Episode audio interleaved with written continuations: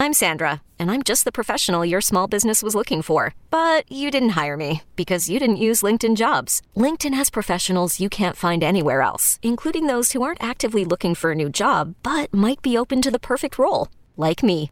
In a given month, over 70% of LinkedIn users don't visit other leading job sites. So if you're not looking on LinkedIn, you'll miss out on great candidates like Sandra. Start hiring professionals like a professional. Post your free job on linkedin.com slash recommend today. Like, who's going to lend money to jurisdictions if a big, rich place like Chicago or Illinois um, can't make its can't make its obligation meet its obligations? And so these are really difficult choices. And so I have some ideas about things we could do to make the problem better. But it's worth thinking about what you would do. I mean, one of the things I found during the COVID period is there was a lot of intense arguing arguing about what the federal government should we have a state bankruptcy law. Um, should we offer all of this aid? Is it a blue state bailout? Is it a red state bailout? Um, and I found that the people talking about this really didn't take the time to realize how hard a set of choices were facing the government. It was just a lot of yelling.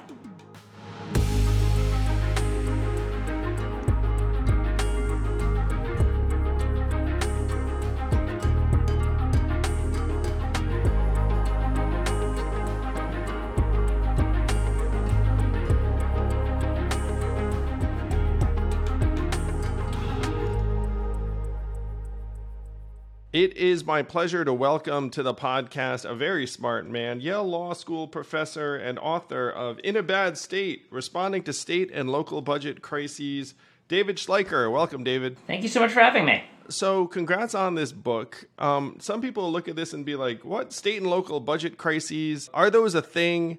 Uh, and there was a period when everyone thought they were going to be a big thing uh, post COVID, where COVID shut the economies down and uh, I was seeing the headlines being like, "Hey, if the these local governments have to fire a bunch of people, you're gonna have a lot more fired people."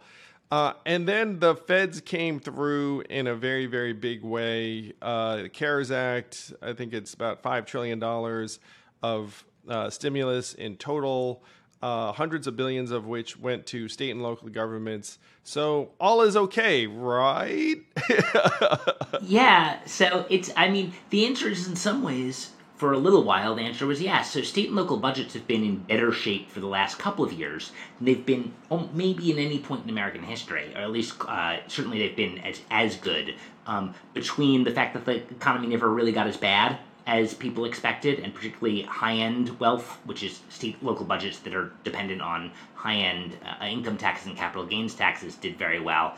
And then the utter boatloads of money that the federal government gave, state and local budgets were in really strong shape. But right now, we're seeing an end to that federal money. That money is drying up. Some of it was even pulled back in the debt limit deal.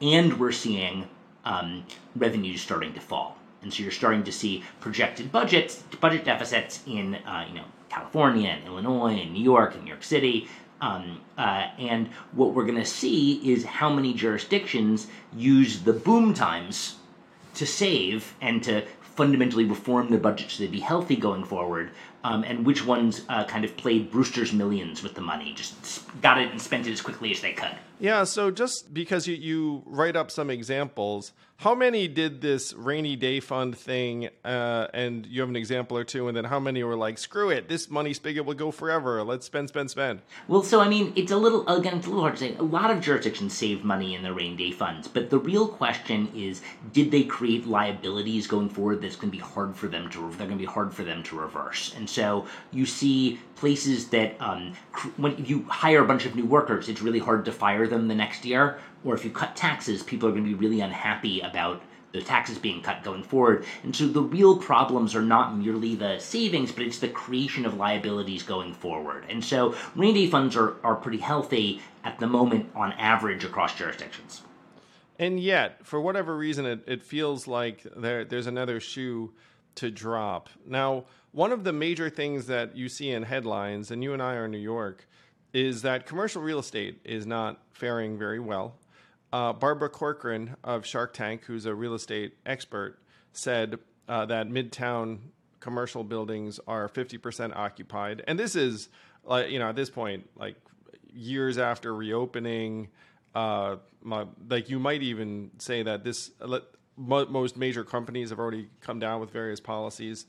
Um, so it's not like 50% with a giant up arrow attached to it necessarily. I mean, it rebounded from near zero to 50%.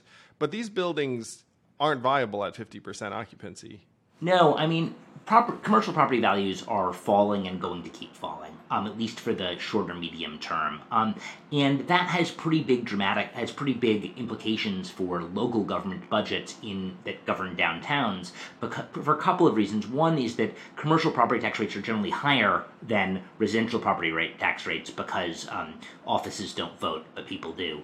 Um, uh, and uh, secondly, it's going to cause some disruptions, um, and it also will reduce. I mean, the working from home is result will reduce sales tax revenue because people aren't going to the office. Then you know they're not buying buying lunch or whatever.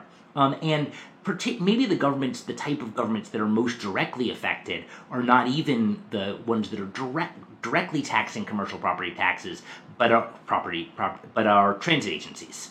Transit agencies have lost enormous amounts of revenue um, through because people just aren't riding trains because they're not commuting quite as much or the commuting rates have fallen. And while New York is bad, the, it's not the one that's worst off. San Francisco, it, the the the office utilization in San Francisco is really, really, really, really low. Um, and so uh, some of this will shake out over time, which is as prices fall, um, uh, um, you'll get new tenants in different types of tenants will emerge. Hopefully, although it, it doesn't, it's actually much harder than people think. You'll see some some residential conversions, um, but um, it's going to create pretty big uh, revenue losses in the short and medium term for cities, and maybe even longer than that. Yeah, so let's press on the residential conversions. So it turns out it's very, very hard to turn an office building into uh, an apartment building. Uh, and some of the practical problems are plumbing. So think about your average office building. It's got uh, one restroom, two restrooms, three restrooms, and then when when it's time to uh, put in apartments, like everyone wants a restroom, so yeah. you know, like that that's a big problem. There are a lot of interior spaces that might not have windows, which is a no no um, for a lot of apartments. Kitchens, the same jam. Elevators. The elevators are often not built to the same specifications that are required for residential building. You've got a lot of building code problems for residential conversions. It's just not happening. I mean, and then on top of it, um, you'd need um, a lot of zoning changes, and some in New York you'd need some state law changes. It's office conversion, residential office conversion is really, really, really hard. It was okay in some of the older buildings downtown in New York. So in the financial district, those buildings were built differently than modern office buildings. Um, but you know, it's really hard to see uh, residential conversions. A lot of the buildings, if they're going to become residential, are going to have to be knocked down. Yeah, and then at that point, it's not much of a conversion. You're like knocking right. no, it down. No, no, You're like, hey, let's build an yeah. apartment building. Yeah. I, I have been in the downtown uh, office buildings that have been converted, and some of them are very nice, um, but they're still also funky like all the dimensions are funky. yeah, I completely agree. It's um, it's uh, it's um, it's it's you can see people sometimes like funky, like it's like lofts or whatever. They have a little bit of that feel to them. Um, it's something, it's like a unique space, but it is um, it's not going to be a massive so- source of housing, particularly because the state and city are going to require uh, if they ever do allow this, are going to require a good amount of the apartments that are created to be uh, deed restricted affordable um, uh, or rent restricted, and uh, the result will be that the the economics of it doesn't work out, even if you can overcome some of the building code changes. And so, I don't think there's any real uh, realistic uh, opportunities for residential conversions, particularly in New York, in the, again in the short or medium term, unless the politics changes pretty substantially. Yeah, and you mentioned San Francisco, which has the these problems uh, revved up even higher, perhaps. I mean, there there are very large office buildings. Um, you're saying that their occupancy is lower than 50%, which wouldn't surprise oh, it's much lower. Yeah, San Francisco is the lowest of any downtown in the country. So is that like 20, 25? Yeah, something like that. I don't have the number in my head, but it's something. It's really low. Uh, and what's interesting is both New York and San Francisco, these buildings were premium priced before. I mean, they could command crazy uh, rents, and then now they can't rent it for any level. Uh, well, I mean, it's unclear whether they can rent it for any. So there's been some some the the price discovery has been slow in this area, and there's some reasons you might imagine something about their contracts, the things that uh, there's been some d- lack of desire to take losses, which may affect the banks, and there's a couple of things going on. Um, but it, it, has been a whether they're permanently useless um, or temporarily useless or just uh, in some kind of stasis due to some kind of difficulty working out contracts is a little hard to say. You, are right, is in that we don't know what the correct price level is. And there are a lot of incentives in place for them not to rent something for a song because then everyone else in the building is like, wait, what? They're getting it for a song. And then your creditors are like, wait, what? You're renting it for that level. If you rent it at that level, you can never pay us back. Uh, and, and so there are a, a, lot of folks who are probably um, frozen in place. Yeah, it's. I mean, it's a, the problem is in some ways pretty similar to the problem we've seen in New York for a while about um, about uh, retail vacancies which is like retail space is really expensive in New York. Why was it the case that there were so many retail vacancies even before COVID? And the answer was like there were a lot of difficulties with contracts and pricing in the way that you describe. And so it's a uh, it's a it's a we we might need legal interventions of other sorts to encourage the market to shake out a little better.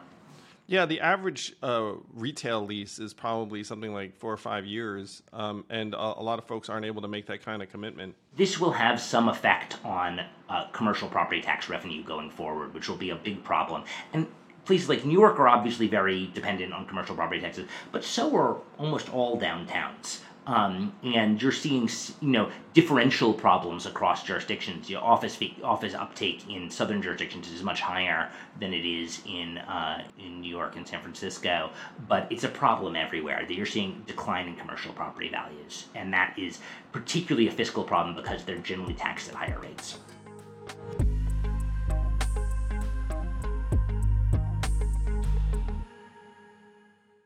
This podcast is sponsored by Helix Sleep. I've always been a mattress guy because I figured if I'm going to do something for up to eight hours, maybe I should do it right. And Helix Sleep lets you do it right by sending you one of 20 unique mattresses that's tailored for you. I took the Helix Sleep quiz, takes only a couple minutes, and I was matched with a Helix Dawn mattress because I wanted something that felt firm and I sleep on my back. That mattress is exactly what I needed, but strangely enough, my kids now seek out that mattress in the house and want to sleep on it even though I did not order it with them in mind. If you have a high quality mattress, it is a game changer, a huge difference maker. Don't take my word for it. Helix has been awarded the number one mattress picked by GQ and Wired magazine. It is even recommended by multiple leading chiropractors and doctors of sleep medicine is a go to solution for improving your sleep. Helix is offering up to 30% off all mattress orders and two free pillows for our listeners. Go to helixsleep.com slash yang. That's helixsleep.com slash yang. This is their best offer yet, and it won't last long. With Helix, better sleep starts now.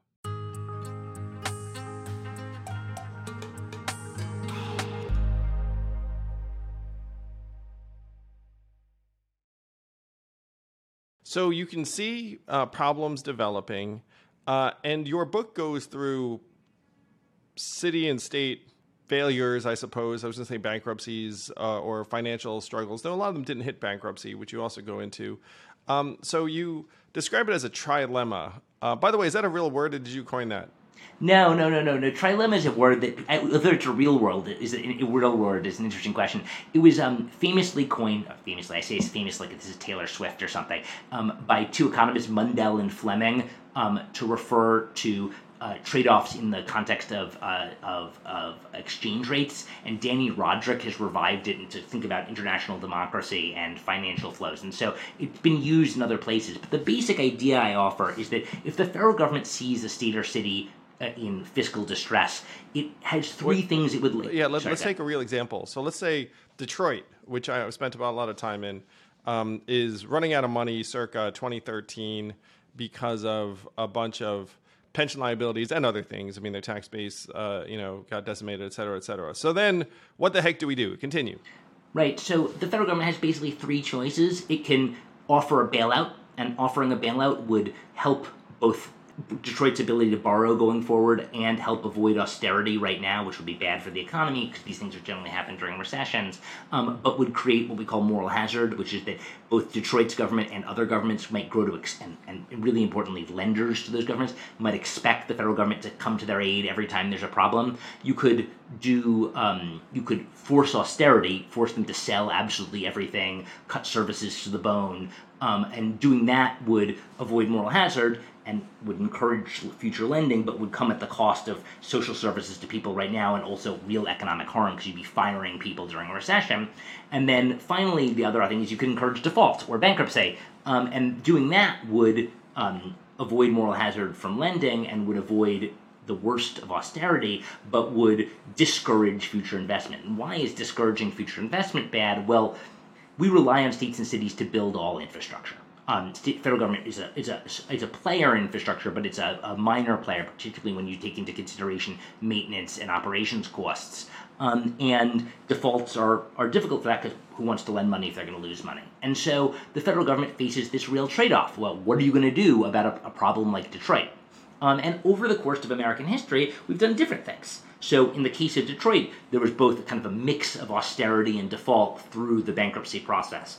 But in probably the most famous of all of these instances, Alexander Hamilton's plan to assume state debts. Well, that's just a pure bailout, right? So states had a lot of debts; they were having trouble paying. The federal government just took their debts, um, and so that was a pure bailout, and it had the effect of creating moral hazard. That is to say, British and Dutch lenders going forward thought that the federal government would always cover state debts. In fact, they thought it after, so the state, bunch of states default in the 1840s and then another bunch of default in the 1870s, but the British still thought that this was something the federal government would cover. So when the British owed money to the federal go- U.S. government in after World War One, they tried to have those debts offset by money Arkansas had defaulted, which is kind of a funny um, little story. So in some situations we've done bailouts, some situations we've done defaults, as I mentioned. Um, and some t- and a lot of situations we've done austerity, and we've kind of varied these policies over time because they're all bad. There's no like one silver bullet answer to what to do about a problem like Detroit, or to do about a problem like New York City in the 1970s, or to do about a problem like Arkansas, who defaults in the 1840s, 1870s, and 1930s. It's just a series of difficult choices, and you need to figure out how to um, make the choices less bad and how to avoid the problem going forward. So I say in the book that the one of the central principles about dealing with state and local debt crisis is what I call the war games principle after the movie War Games. The, uh, the movie War Games ends with a computer realizing that thermonuclear because it's a funny game. Uh, the only way to win is not to play. And the best thing the federal government can do with respect to states and cities is come up with ways to state and city fiscal problems is to encourage them to be responsible um, through uh, incentives, and we can talk about how they might do so, and, and also to come up with ways to minimize the harms of those of those defaults. Yeah, so another real life example. I like to keep it concrete for people because uh, th- this this stuff's going to get real uh, in a hurry. So another one's Puerto Rico, which I've spent a, a lot of time in, and uh, Puerto Rico is not a state, um, so it doesn't have some protections that states have have had, uh, and, and so it it did not get bailed out. It, they essentially got pushed into bankruptcy. Mm-hmm. Yeah, Congress created. It was initially its states and cities were found that they were ineligible for bankruptcy. So Congress had by the Supreme Court. So Congress had to create a whole new bankruptcy law. Effectively, they didn't call it bankruptcy, but they uh, um, it was it was it was the same same uh, same rules as we apply to things like Detroit um, for Puerto Rico, and this had real effects, right? So lots of people lent money to Detroit. Some of them did so at, well after it was clear that Detroit was, um, uh, I mean, sorry, that Puerto Rico was um, uh, not going to be able to pay. There was some real uh, financial. There, there was like financial there. alchemy. Is like, you know what? I'm going to lend these guys money, and then I'm going to get uh, it back. right, yeah. no, I mean, I think the, my, the, my, favorite of it is that the um, in Detroit, one of their last big borrowings, um, they were well beyond their legal limits for what they could borrow, and so they came up with this jury rig scheme that um, used the, some of the same legal tools that Enron used, kind of as Enron declined, um, uh, and they were special purpose vehicles and all of this weirdo stuff, and um, it was pretty obviously uh, not good. But uh, the the big municipal bond publication, the bond buyer, gave it Midwest Deal of the Year. Uh, after they did all this, the the mayor who had been the mayor of Detroit went to jail, but not for that. so it's one of those things. Yeah, so so there there are, and I remember in Puerto Rico there were just people taking bets essentially, or uh, and saying like, well, you know, I think this debt's going to get repriced at this, I'll buy it at this, and mm-hmm. then then they exerted political pressure to try and get um, their their money back.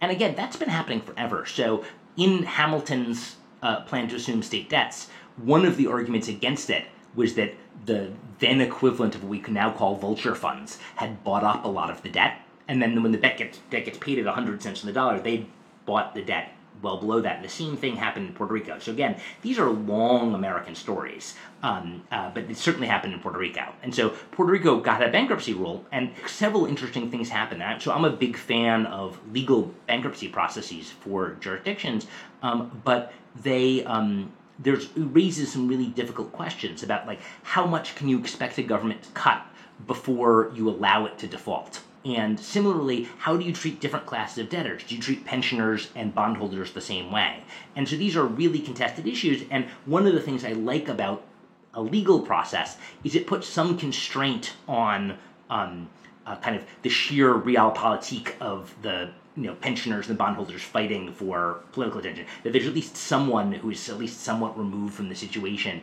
ensuring that the treatment is not too unfair. Uh, so you open your book uh, with a hypothetical about um, Chicago and Illinois becoming insolvent, and then the hashtags, which I guess you made up, is like uh, Chicago Way um, was was one. Uh, Il- Illinois is over. I think was the other. Yeah, yeah, um, a, so, a, little corny maybe, but it's yes. The no, idea well is done, man. They seem there. You go. Nice there you go. It's a. It's you're, you're, the social media expert. No, it's a. Um, it's the idea is to force you to think about what it is you would do if you were either a voter in this situation, politicians were doing something, or if you were a politician facing these questions. And they're really difficult choices, right? So if you bail them out, you know, I say a senator from Texas says you absolutely can't bail them out. That would create um, that would create uh, belief in both Chicago and other jurisdictions that they're going to get money forever, and everyone will at the bond market will lend money to these governments for any any government, no matter what form it takes, forever because they know they'll get bailed out. On the other hand, like the you could imagine being like, well, cutting all the jobs there or raising taxes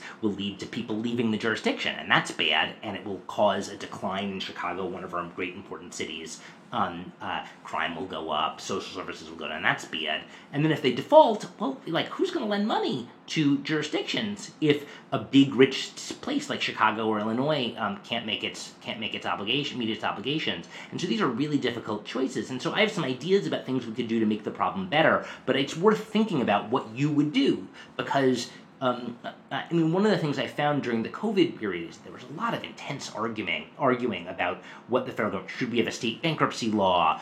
Um, should we offer all of this aid? Is it a blue state bailout? Is it a red state bailout? Um, and I found that the people talking about this really didn't take the time to realize how hard a set of choices were facing the government. It was just a lot of yelling.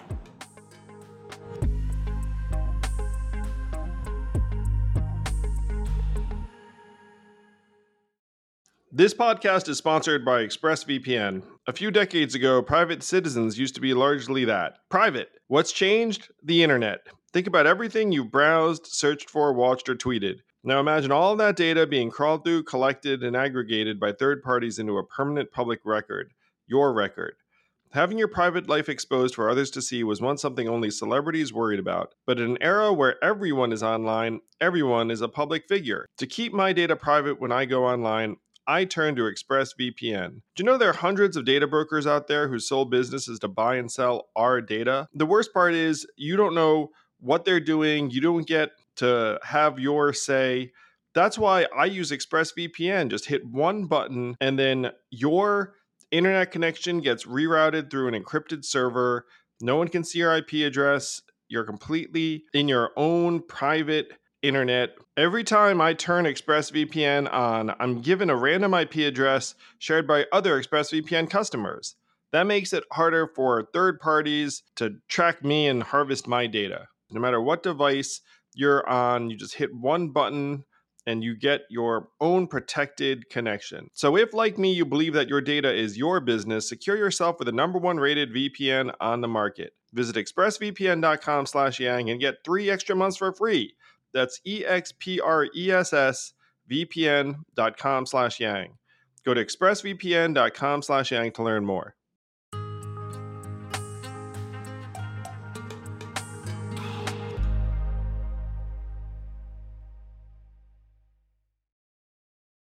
So what's fascinating is I remember pre-COVID in the run-up, you look at cities like New York and Chicago, and, and it felt like they were on top of the world Uh, and then it, it, seems like things have very, very quickly turned around in a particular way. Uh, I, I will say, like, it's pretty clear that these uh, downtowns and uh, commercial office buildings are going to take many years to recover if they do recover. Uh, that if you just expect everyone to come back because office culture has changed. Uh, you know, mm-hmm. like you ask workers what, what they want to do, and uniformly they're like, "Hey, I, like I, I love work from home. Maybe I'll hybrid it up and like come in if you force me to, that sort of thing." Uh, and, and, employers right now are beholden uh, to to their uh, people, and you know you can judge that in a particular way. I, I certainly know that if you were a representative of the city, you'd be rooting for everyone to come back in, in full force. Um, but it's also true that a lot of even city employees, like you know, are like, "What am I doing in, in, this freaking office building?" So you're you're seeing in many ways the value prop of the city um, get changed and, and called into question. There have been winners and losers to this.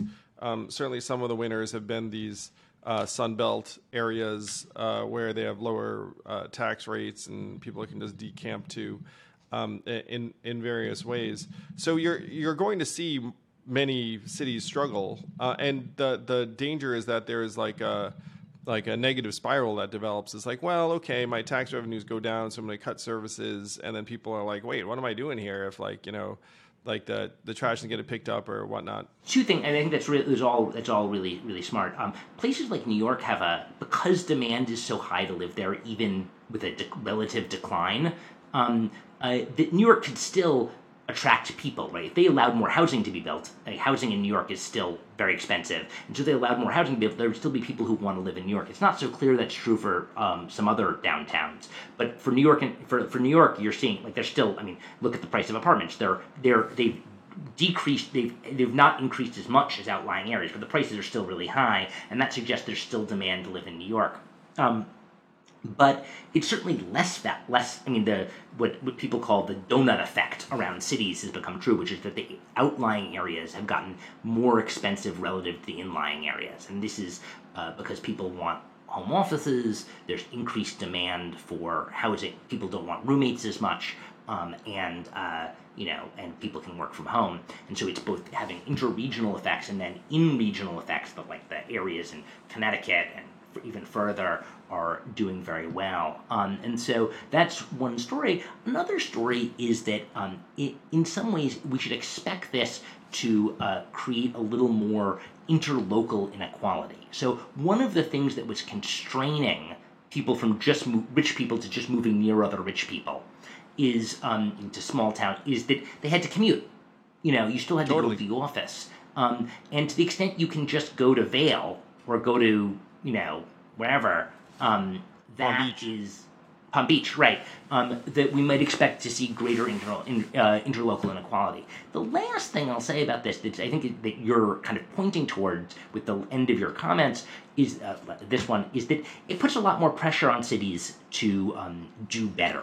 If people have more residential choice, even if they have it, they're hybrids, so they can they have greater ability to commute further. Um, it makes cities have to compete along a different dimension, which is they have to make it nice to live there. And so New York is great to live in. I love living in New York, but on the other hand, there's garbage on the streets everywhere. Um, and in a more competitive atmosphere, uh, you, are going to have to solve some of those problems. Um, you see the kind of cost of this, uh, you know, the, the kind of heavy street disorder in San Francisco, I think, or LA, being like a really dramatic instance of the kind of thing that uh, greater exit pressure should will punish. Um, and so uh, hopefully we can get uh, people to focus on cities in their kind of you know to make them more competitive uh, as places to live and places to enjoy and not just places to commute to. So you wrote a piece that was published in the Atlantic recently that I enjoyed immensely, and it ends by saying, "Hey, we don't really pay that much attention to what's going on in local government, so uh, maybe we should because it's going to become more important." Yeah, I mean, so the evidence on this is really, really, really dramatic and really interesting. So over the last, say, increasing over the last 50 years, but particularly in the last 10 and 20 years, um, voters have paid less and less attention to um, particularly legislative elections at the state and local level. So the evidence of this is that the level of um, split ticket voting, or the degree to which people vote for one, the kind of correlation between people's presidential voting and state legislative voting, has now reached almost like it's like in the high 90s of percentage that almost no one votes for a different party. It's all tribal pres- now. It's not like, hey, I like this person, I like that person. Say, yeah, I Right. like this team. And it's it's I mean, and everyone also thinks that it's driven by the national. So it's not like people are like, I dislike my state legislature, and therefore I'm going to punish President Biden. It's the going the other way around, and this is a pr- really, really, really negative Big effect problem. because it it's not clear that anything that happens in the state legislature actually matters to who wins elections, right? So it's this people. I mean, people in state legislature could do whatever, and it's just not clear that it has much effect on who wins elections. And so, what does matter in those in those um, in, in those bodies is what the beliefs of either the extremely unrepresentative primary voters and or uh, interest groups who are kind of influence uh, politics in other ways. And so that has a couple of really negative effects. One is that obviously the policies are less representative, but a second thing is that it results in uh, almost certainly results in, in, in more spending um, and, less taxing, let's say, like less fiscal responsibility, um, because the people who are participating in these elections are what political scientists call intense policy demanders. Well, why would you pay attention? Because you want something, or you want to stop something. Um, and the result of that is that the is that elections are um, uh, state elections and local elections are pretty unrepresentative and result in uh, you know like n- less than attractive outcomes. Um, and then you can see this across policy areas. So like what is NIMBYism in housing? Well, it, one of the reasons we see it is that um, the people who show up in city council primaries are a deeply unrepresentative swath of voters who are mostly um, homeowners or people with like strong strong local interests um, and they don't represent the broader public and the broader public's interest in growth. And similarly the groups who ask for things and participate do endorsements in these areas can be you know everything from you know groups wanting money, uh, local public local employee public employee unions, all sorts of people who it's perfectly fine for them to want to be involved in politics, but the absence of mass politics at the local state and local level, that is to say, or giving tools to ordinary people to voice their preferences through competitive elections is um, a tragedy both for our budgets and for policy. Yeah, you have a quote from the book that I enjoyed. It said, That is, state and local officials do not seek and do not receive a public mandate from ordinary voters. What? They are instead responsive to narrow and unrepresentative groups of voters and interests. Uh, and that's what you just described.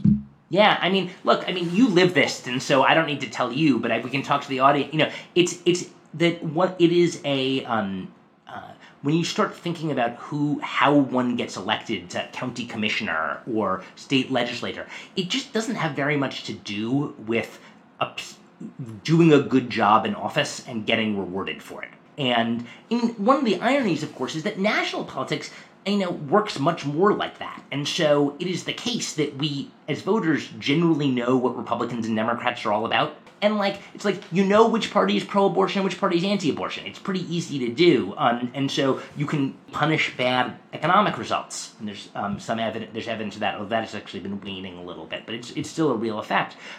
And we see this for new, incumbent New York City mayors. Is the one like so when you have executive officers, it's a little easier for voters to kind of turn them into brands themselves. And so there's evidence that when crime rates go up, mayoral popularity goes down in New York City.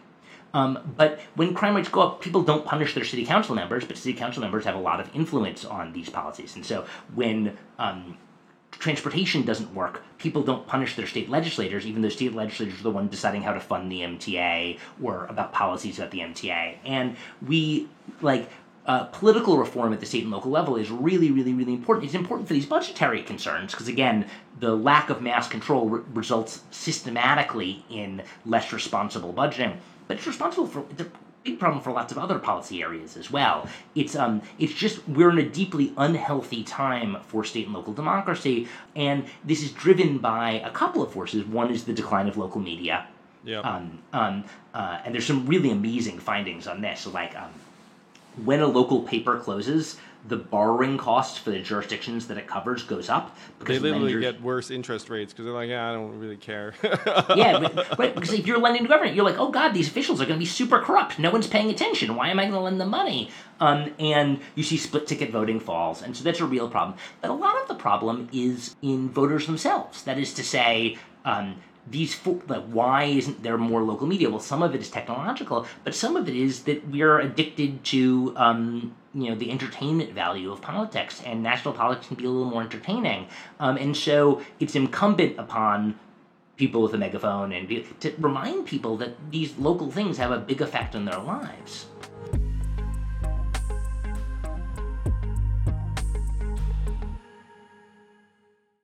Knowing how to speak and understand a new language can be an invaluable tool when traveling, meeting new friends, or just even to master a new skill. But it's not always simple when you're bogged down by textbooks and structure classes. That's why so many people trust Rosetta Stone. Rosetta Stone is the most trusted language learning program, available on desktop or as an app. It truly immerses you in the language you want to learn, like Spanish, French, Italian, Chinese, and more. You won't just be studying English translations. The Rosetta Stone intuitive process helps you pick up a language naturally, first with words, then phrases, then sentences. Don't put off learning that language. There's no better time than right now to get started. For a very limited time, listeners can get Rosetta Stone's lifetime membership for 50% off. Visit rosettastone.com slash rs10. That's 50% off unlimited access to 25 language courses for the rest of your life. Redeem your 50% off at rosettastone.com slash rs10 today.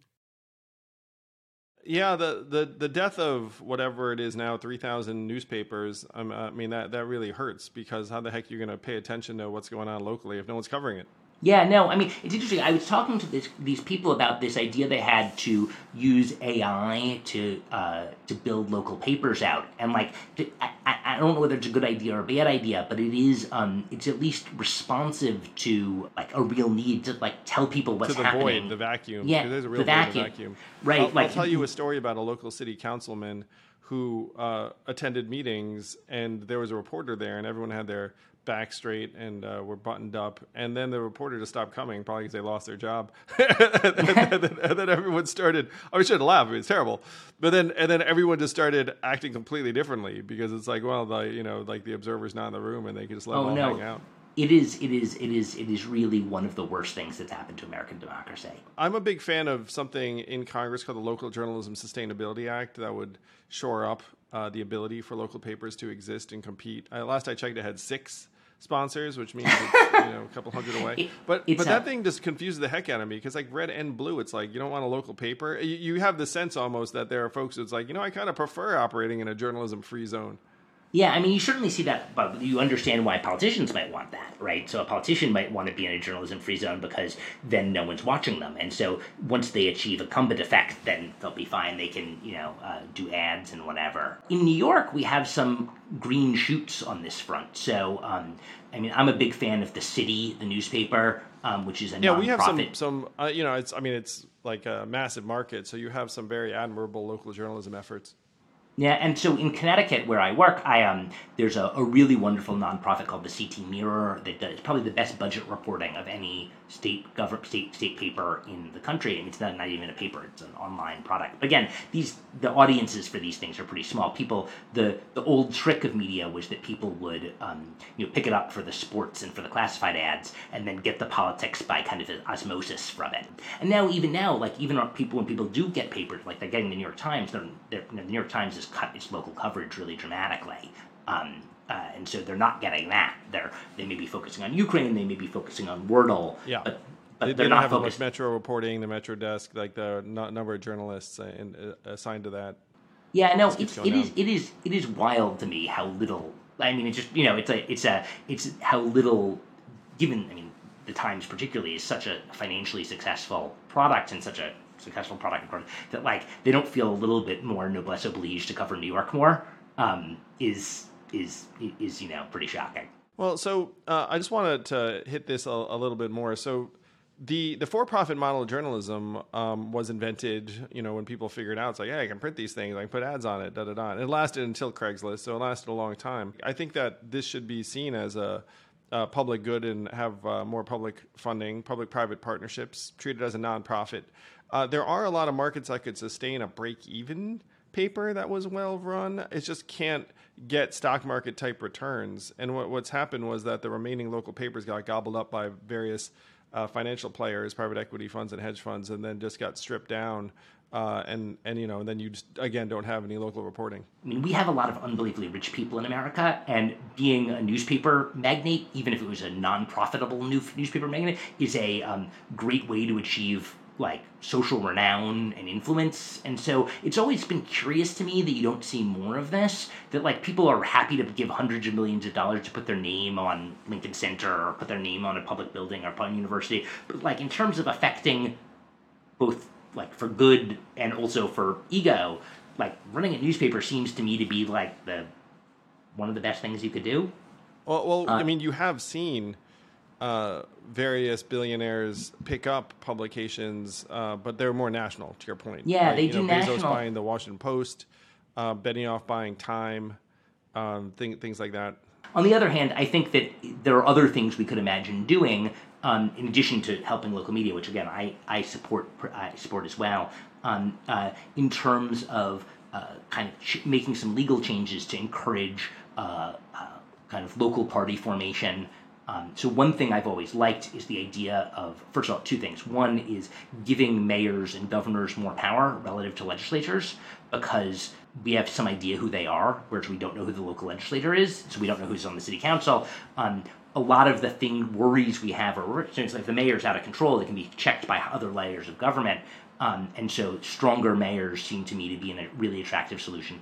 Another thing might be to kind of try to create what I call local party brands in some work where the mayor has either the power or maybe even the responsibility to endorse candidates for city council on the ballot. So you can vote for, so you're in New York, you could vote for the Adams slate or the anti-Adams slate next time you vote for city council. Um, and that that would be a way of bringing democracy into these um, uh, into these into these elections. Um, you could even imagine doing that at the primary level as well.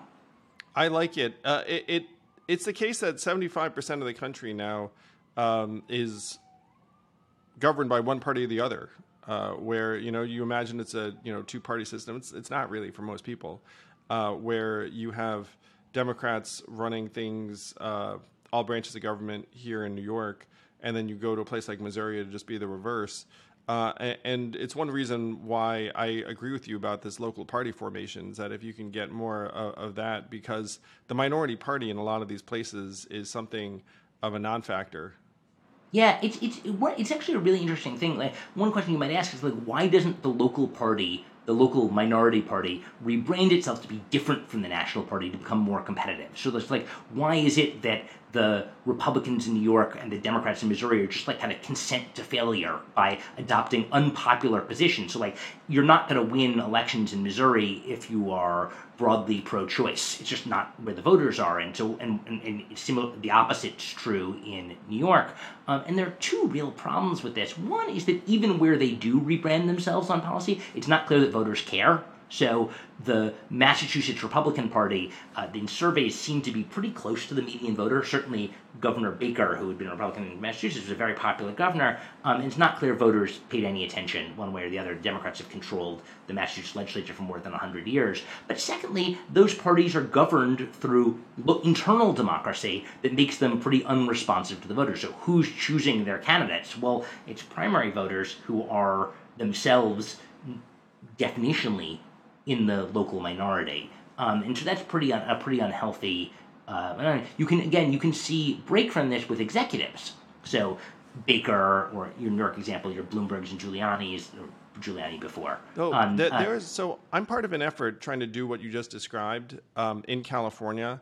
Uh, it's called the Common Sense Party of California, and uh, it's meant to be a counterweight and a choice to the Democrats because it's just bad not to have any competition. Uh, so I mean, the good thing about doing it in California is that you have the top two primary system. Yep. So it's um, they've, it's they've electorally made it made it possible to do so. Now it's obviously going to be a huge challenge. Right, so voters still associate the Democrats very positively associated with the Democrats. So what you really want to be is like alt Democrats, or moderate Democrat or whatever it is. I will say know, that like- there's some frustration with the, the Dems in California. so, Oh, for sure. I mean. California is going to have some huge budget problems going forward, also. You know, um, um, but it's it's definitely the case that they still win all the elections, right? So there's some frustration, but um, Yeah, no, it's a it's an uphill climb. I mean, I'll actually give you the numbers, so it'll be fun. So, um, we need seventy three thousand people to sign up uh, to get party recognition in California, and we're at thirty two thousand now. Um, so, any Californians listening to this, check out cacommonsense.org. Um, but but that but that is uh, one of the paths you describe. Yeah, you can just run. I mean, this is the thing is they can be Democrats even. So we see one of the things you see in New York is this idea of, called fusion, where two parties endorse the same candidate. And in, in New York, it actually doesn't work very well. It doesn't really mean anything. People doesn't don't get a lot of information from knowing that someone's endorsed by the Working Families Party. or with working families. It doesn't actually provide too much information. My there used to be one called the Marijuana Green Party, which is now again at the time was a fringe party and now is a super majoritarian party. I don't even know. The real question is how to create a differentiated brand in voters' mind that uh, people will understand that they're part of the National Democrats in for New York or in Missouri, the opposite. I'm not being specific, um, but at the same time you're providing them with information. This is part of a different group, a faction inside the parties.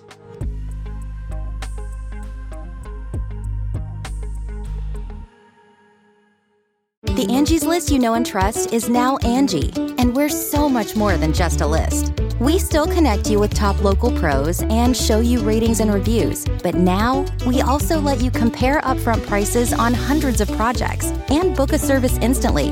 We can even handle the rest of your project from start to finish. So remember, Angie's list is now Angie, and we're here to get your job done right. Get started at Angie.com. That's A N G I, or download the app today. I mean, what we're doing with Forward is uh, an attempt to introduce competition, and along the way, the the lines you describe, um, which is fascinating. So you referenced it earlier, but I just want to flesh it out a tiny bit. So that you detail in your book that there are incentives for a lot of these local legislators to overspend. You know, they're not exactly great at tightening the belt.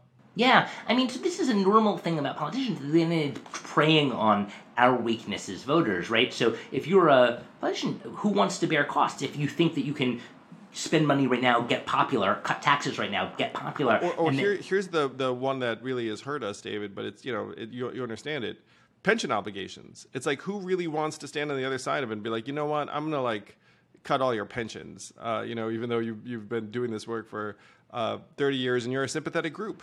Yeah, no, I mean, so this is the thing, and, and this is part of negotiations. Workers have, uh, public workers have have accepted a lack of raises in the short run, which the governments need to, uh, in return for these long run obligations. And the reason that politicians like giving pensions relative to giving raises is that again they're kicking the can down the road.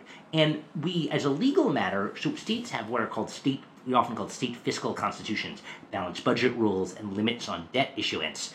Um, but we don't treat pension obligations as debt for the purposes of those state constitutional obligations. But pension obligations are just debt, right? So you have to pay them. There's a constitutional requirement to pay them. Um, and so, but we treat them as preference for the purpose of our legal regime, even if we they're just debt. And this is really, really a huge problem. So in the post 2008 period, jurisdictions had this huge state and local government, this huge, huge fiscal problems, and they hid them, a lot of them, in underfunded pen, underfunding their pensions. And what did this mean? Well, a lot of the state's borrowing capacity, that's say the willingness people had to lend them money, was given away to the underfunded pensions. And the period after 2008, when interest rates were low and unemployment was high, should have been this period for this grand infra- infrastructural innovation. Like that's when you build infrastructures, when in- infra- when interest rates are low and when there are available workers.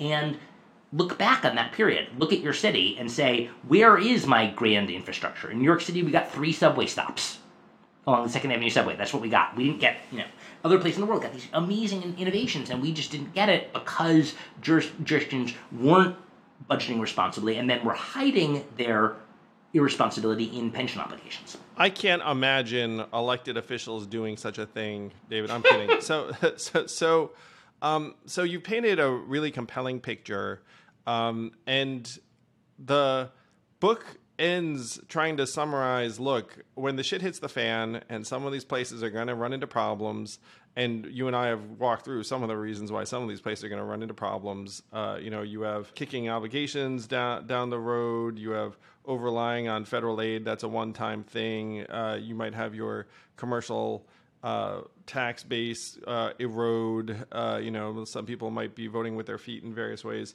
So then shit starts getting dark.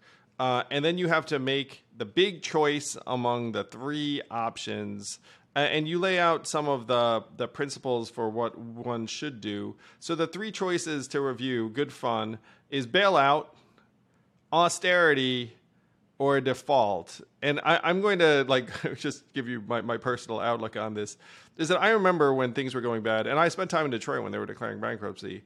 Uh, they were they were doing some things where you're like, wow, it's rough. Like they they have a art collection uh, and they to sell it to try and meet their obligations. And at the last minute, one of the local philanthropists came in and, and bought it because they were about to like you know have their art museum looted. I mean, it's, it's, pretty, you know, and you could look at it and be like, well, you know, art, art not so bad, but like there, there, there are other things. Um, when you're in a rough time, um, uh, it, it, seems like firing more people uh, is not the best move.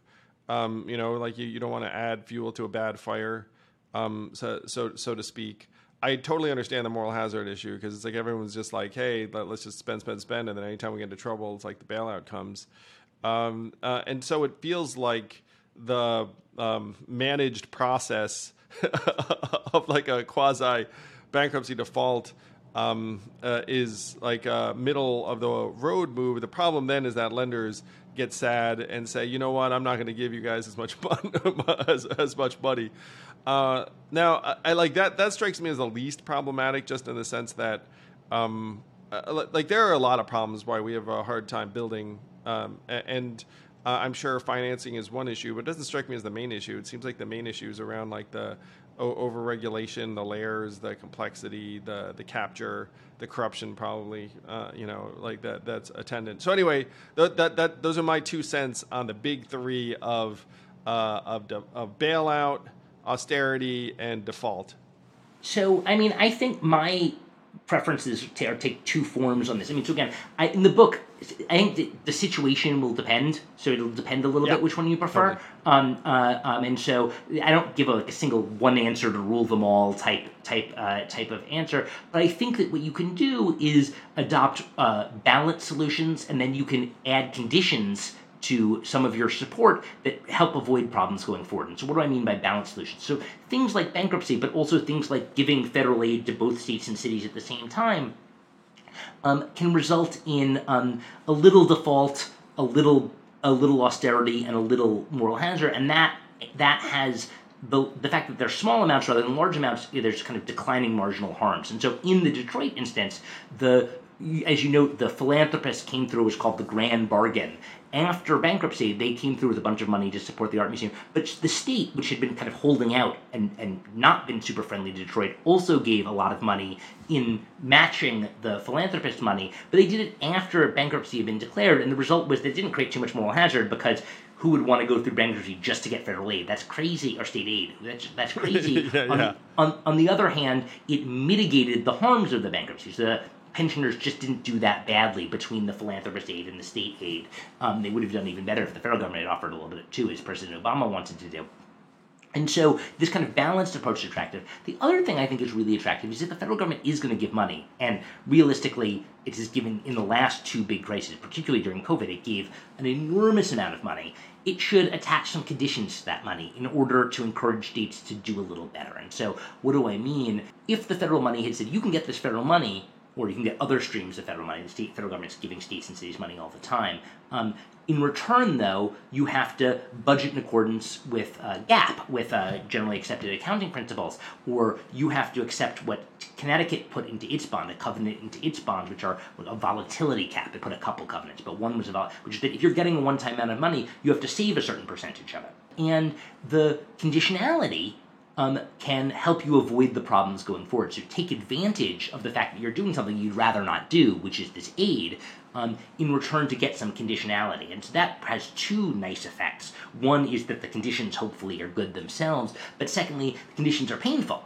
And so it makes taking aid less pleasant than it might otherwise be. It's not a free lunch. Um, and so one of the things, I mean, so the federal aid during COVID to states and cities was almost certainly too large it was you know it certainly has helped to kick off inflation. They That's took a fire hose out. They just went and like you know I, I yeah, got it. And, now you were saying hey at least it could have been a conditional fire hose. it could have been conditional, and it probably should have been you know like less of a fire hose and more of a super soaker. You. you know whatever. Yeah. Um, but one of the interesting things is that one of the reasons it was so big was because they were trying to avoid the moral hazard problems. One of because the, they give it to everywhere every place. But not every place had a fiscal problem, but they just gave money to everybody.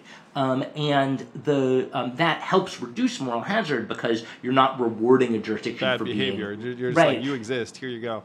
But you are just splashing out the cash. Um, and of course, the jurisdictions that are in fiscal control care about it more, so it still creates some moral hazard. Anyway, the um, they could have done more with this, and they had time to do it. Not in CARES, but in ARP, they really did have a chance to like think this through a little bit better, as far as I'm concerned. Um, so those are the principles, which is I think they should attempt the federal government when it's facing one of these crises. It, you're gonna bear make a bad choice. It's gonna be a choice that's painful, but you can build things into it to make it a, a balanced bad choice, that is to say, just a little bad across a number of dimensions, and you can use it to create situations such that we are um, more, um, uh, le- we're less likely to see these problems going forward. And the last thing I'll say is that we could probably build the federal system to be a little more resilient against crises. So two ways we could make it a little more resilient. And what is one is we could um, encourage places to make it a little easier to move in and out, and so that would have the effect. So right now, when a jurisdiction faces a fiscal crisis, all the rich people leave,